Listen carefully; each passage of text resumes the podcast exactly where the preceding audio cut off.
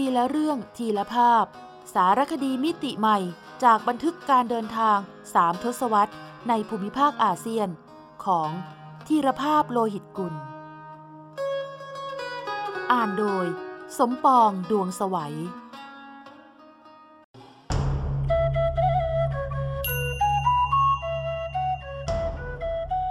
มนตราอาเซียน เปิดประตูใจ สู่การเรียนรู้วิถีวัฒนธรรมเพื่อนบ้าน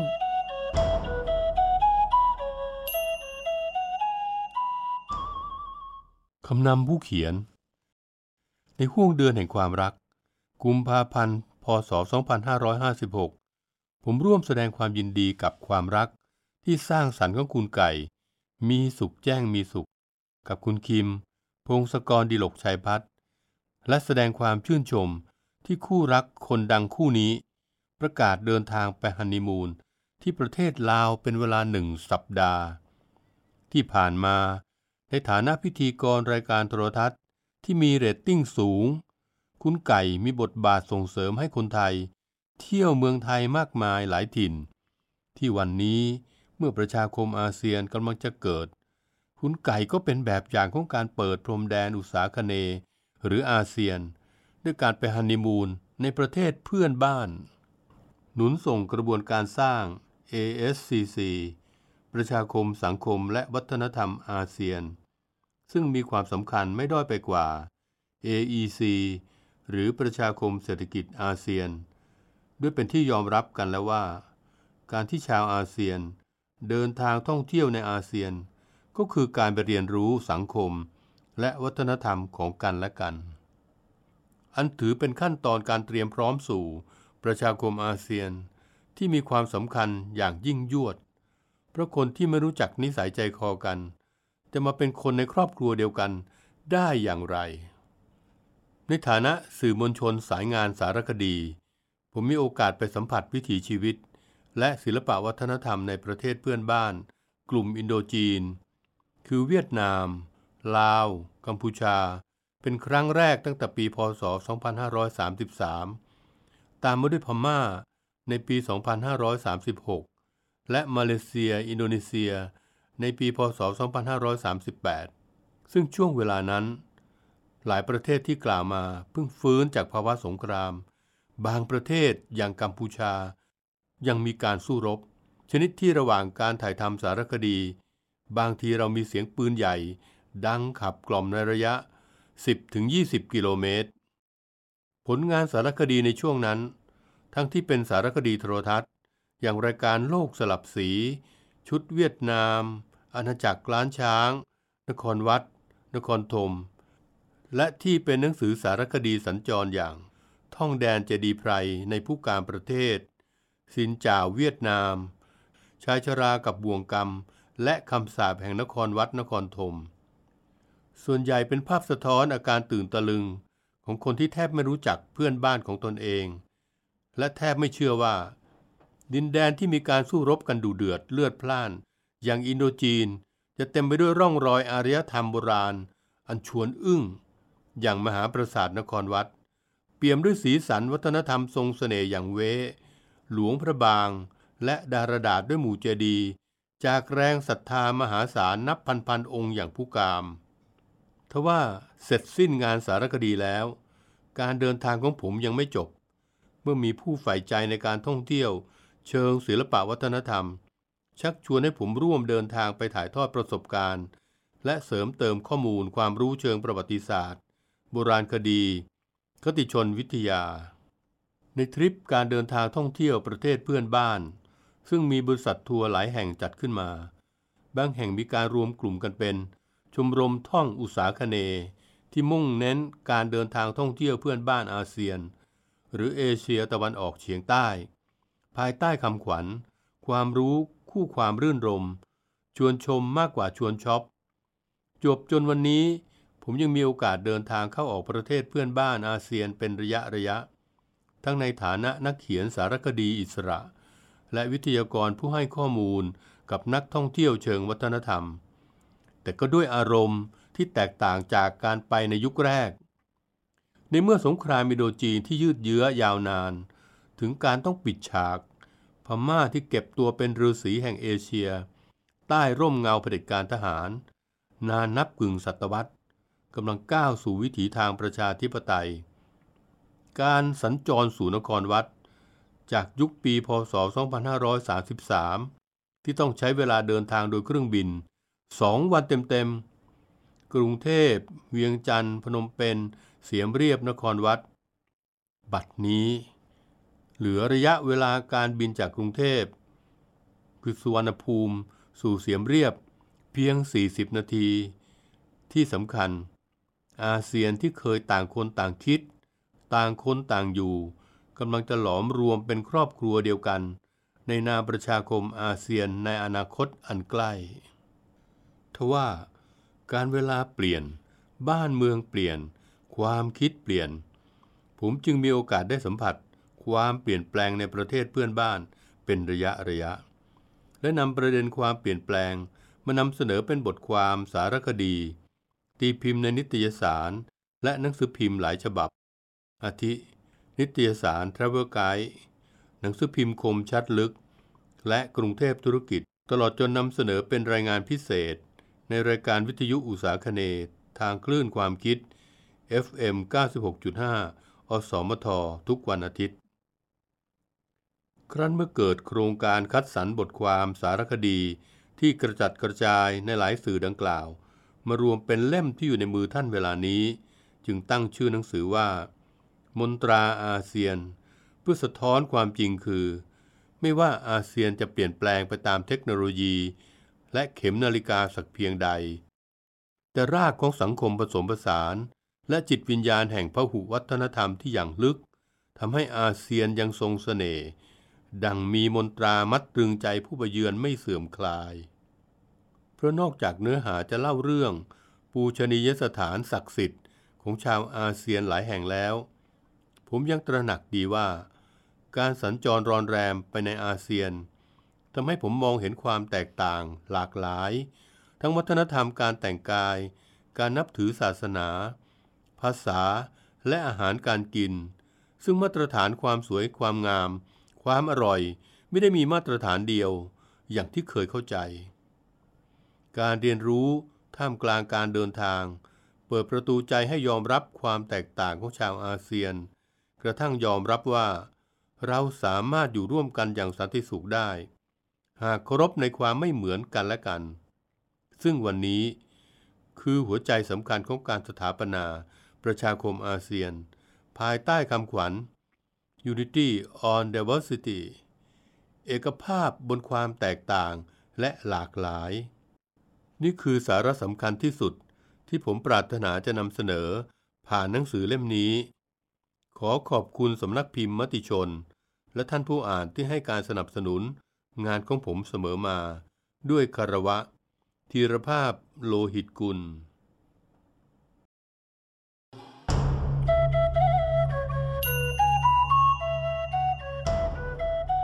มนตราอาเซียน เปิดประตูใจสู่การเรียนรู้วิถีวัฒนธรรมเพื่อนบ้าน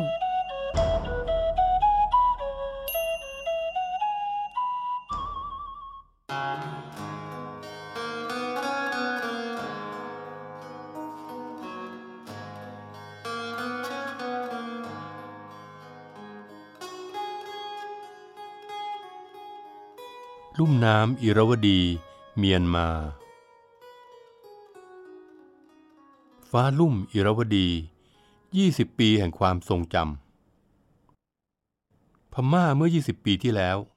ซึ่งเป็นครั้งแรกที่ผมได้ประทับรอยเท้า และความทรงจำแรกนั้นลุ่มอิรวดีแดนทอง เป็น 20 ปีที่ยังไม่มีกล้องดิจิทัล ไม่มีเครือข่าย Facebook ไม่มี iPad และไม่มีอีกหลาย ๆ อย่างห่วงยามที่พม่ายังตกอยู่ใต้อำนาจเผด็จการทหาร ในใจผมเวลานั้น ด้านหนึ่งเห็นใจชาวพม่า แต่อีกด้านหนึ่งยังมิอาจลืมเลือน ภาพเฉลยศึกชาวอยุธยาที่ถูกทหารพม่าข่มเหง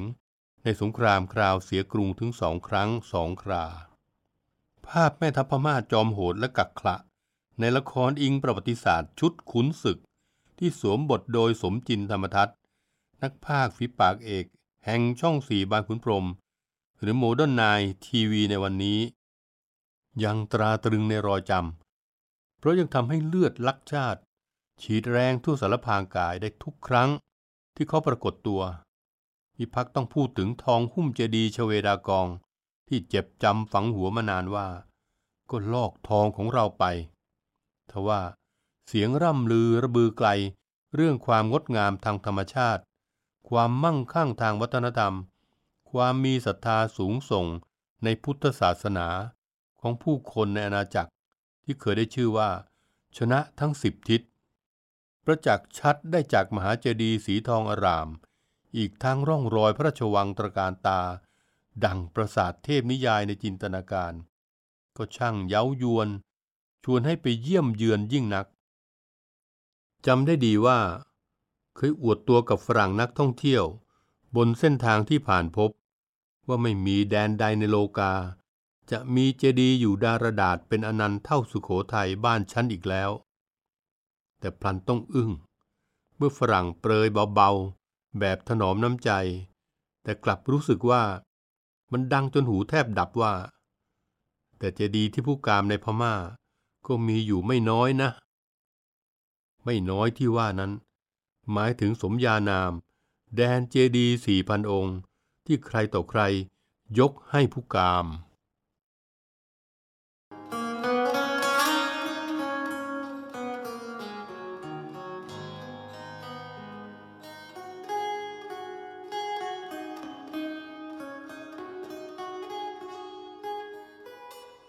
รายการทัศนศึกษา 8 เมืองใหญ่ของพม่า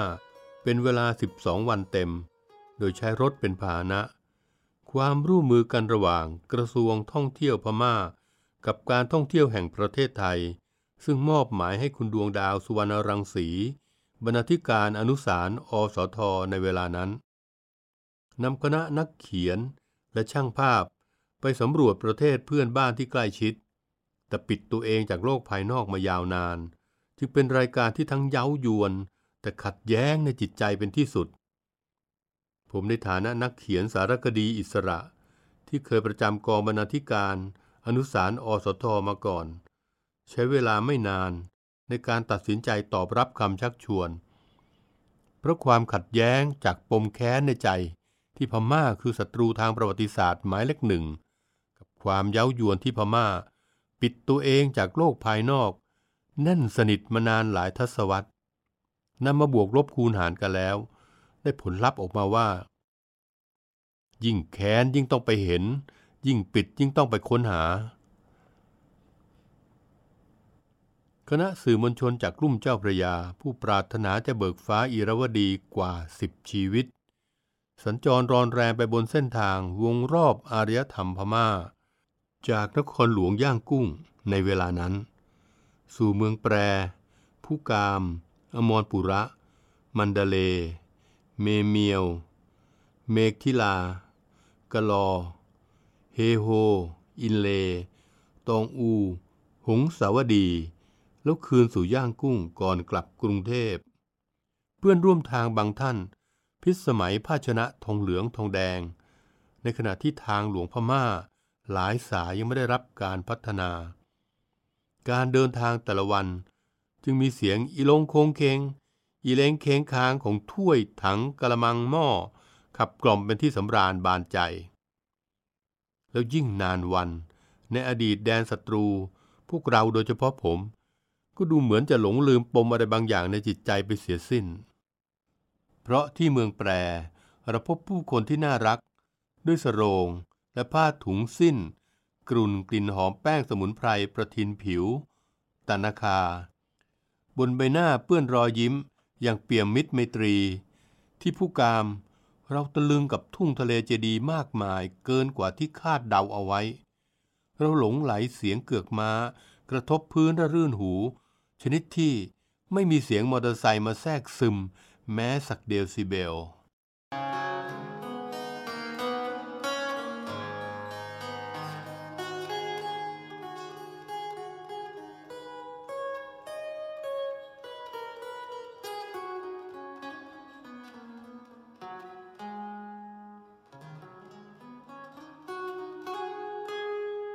ที่มันเดเล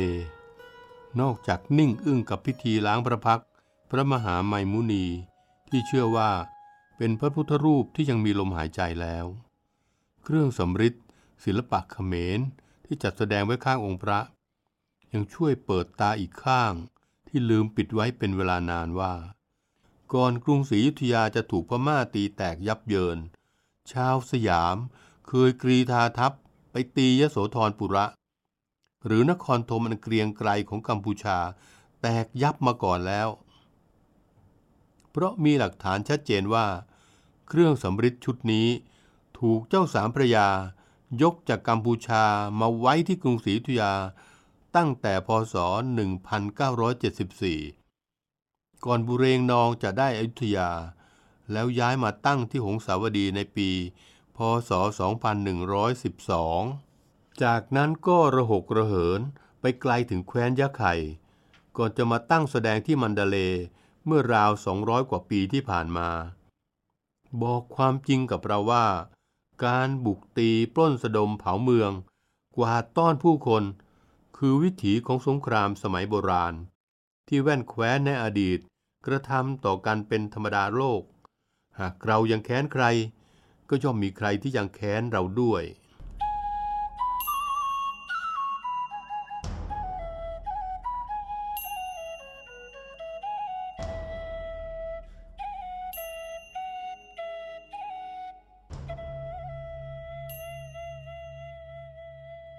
คืนวันต้อนรับปีใหม่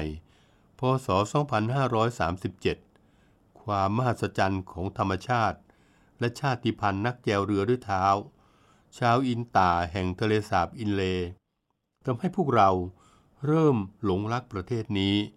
และพร้อมใจกันจัดปาร์ตี้ ราตรีวัฒนธรรมไทยพมา่า โดยแปลงกายเป็นเจเด็ด มังตราตะละแม่กุสุมาจันทรา กับตัวละครประดามี ในวรรณกรรมอมตะ ผู้ชนะสิบทิศของยาขอบ โดยมีดวงดาราเต็มผืนฟ้า เป็นประจักษ์พยานยืนยันว่า ฟ้าลุ่มอิราวดี คืนนี้มีแต่ดาว ส่องแสงแวววาว เด่นอคราวสว่างสวัย อย่างที่บทเพลงของครูสไลไกรเลิศกล่าวไว้ ฟ้า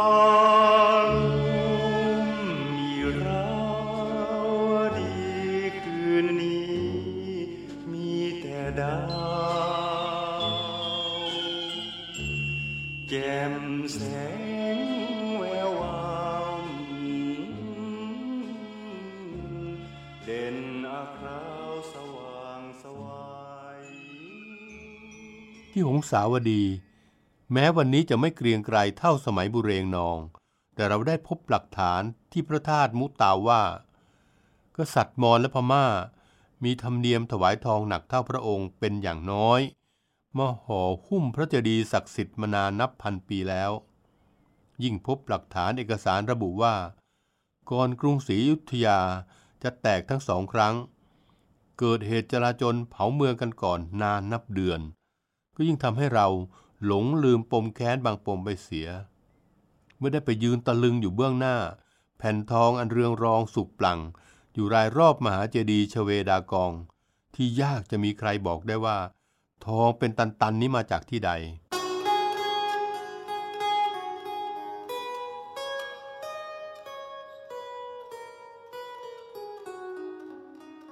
บอกได้เพียงว่า ตลอดเวลา 12 วันในพม่า เราไม่เคยได้รับ แม้เพียงหางตาเชิงดูหมิ่นเหยียดหยามเราว่า ฉันเคยตีบ้านแกแตกตั้งสองครั้งสองครา เพราะมันเป็นอดีตที่ผ่านมาเนิ่นนานแล้ว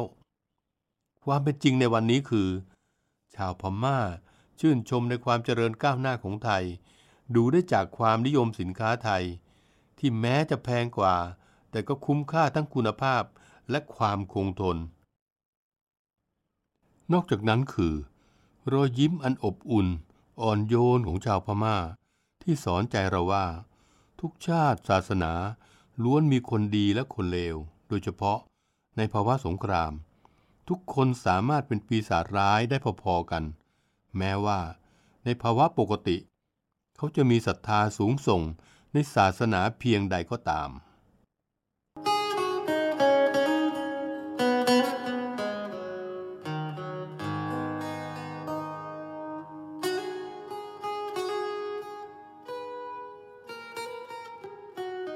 ขอบคุณการเดินทาง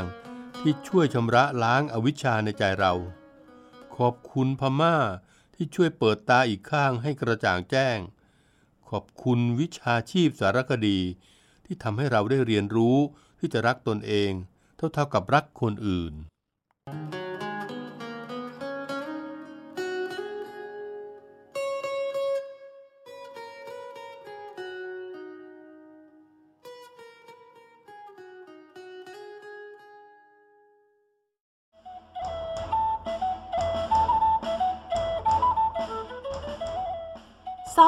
อาเซียน ทุกซอกทุกมุมของอาเซียน มีเรื่องราวที่ค้นหาได้ไม่รู้จบ โดย กิติมาพรจิตราธร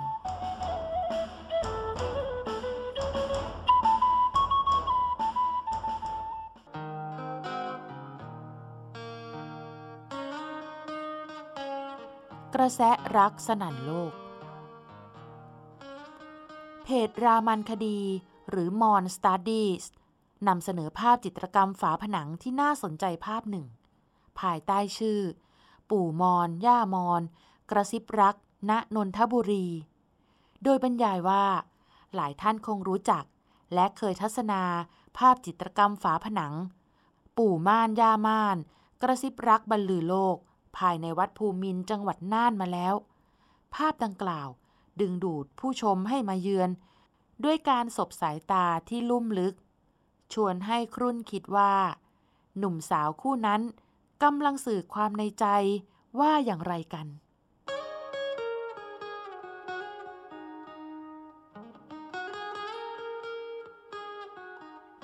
ตัดภาพมาที่วัดชมพูเวก หนึ่งในวัดมอญที่จังหวัดนนทบุรี ภายในพระอุโบสถและพระวิหารมีจิตรกรรมฝาผนังที่น่าสนใจมากมาย หนึ่งในจำนวนนั้น ก็คือภาพหนุ่มสาวชาวมอญกำลังแนบชิดกระซิบถ้อยคำแสดงความสนิทสนมลึกซึ้ง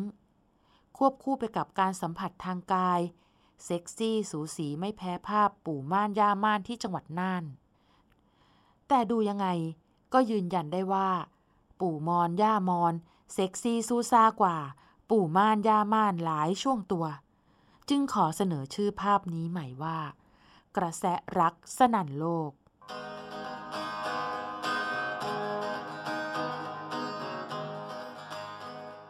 ทีละเรื่องทีละภาพ สารคดีมิติใหม่ จากบันทึกการเดินทางสามทศวรรษ ในภูมิภาคอาเซียน ของธีรภาพโลหิตกุล สร้างสารรค์ดนตรีโดย นิพนธ์เรียบเรียง และบุญชัย ชุนหรักโชต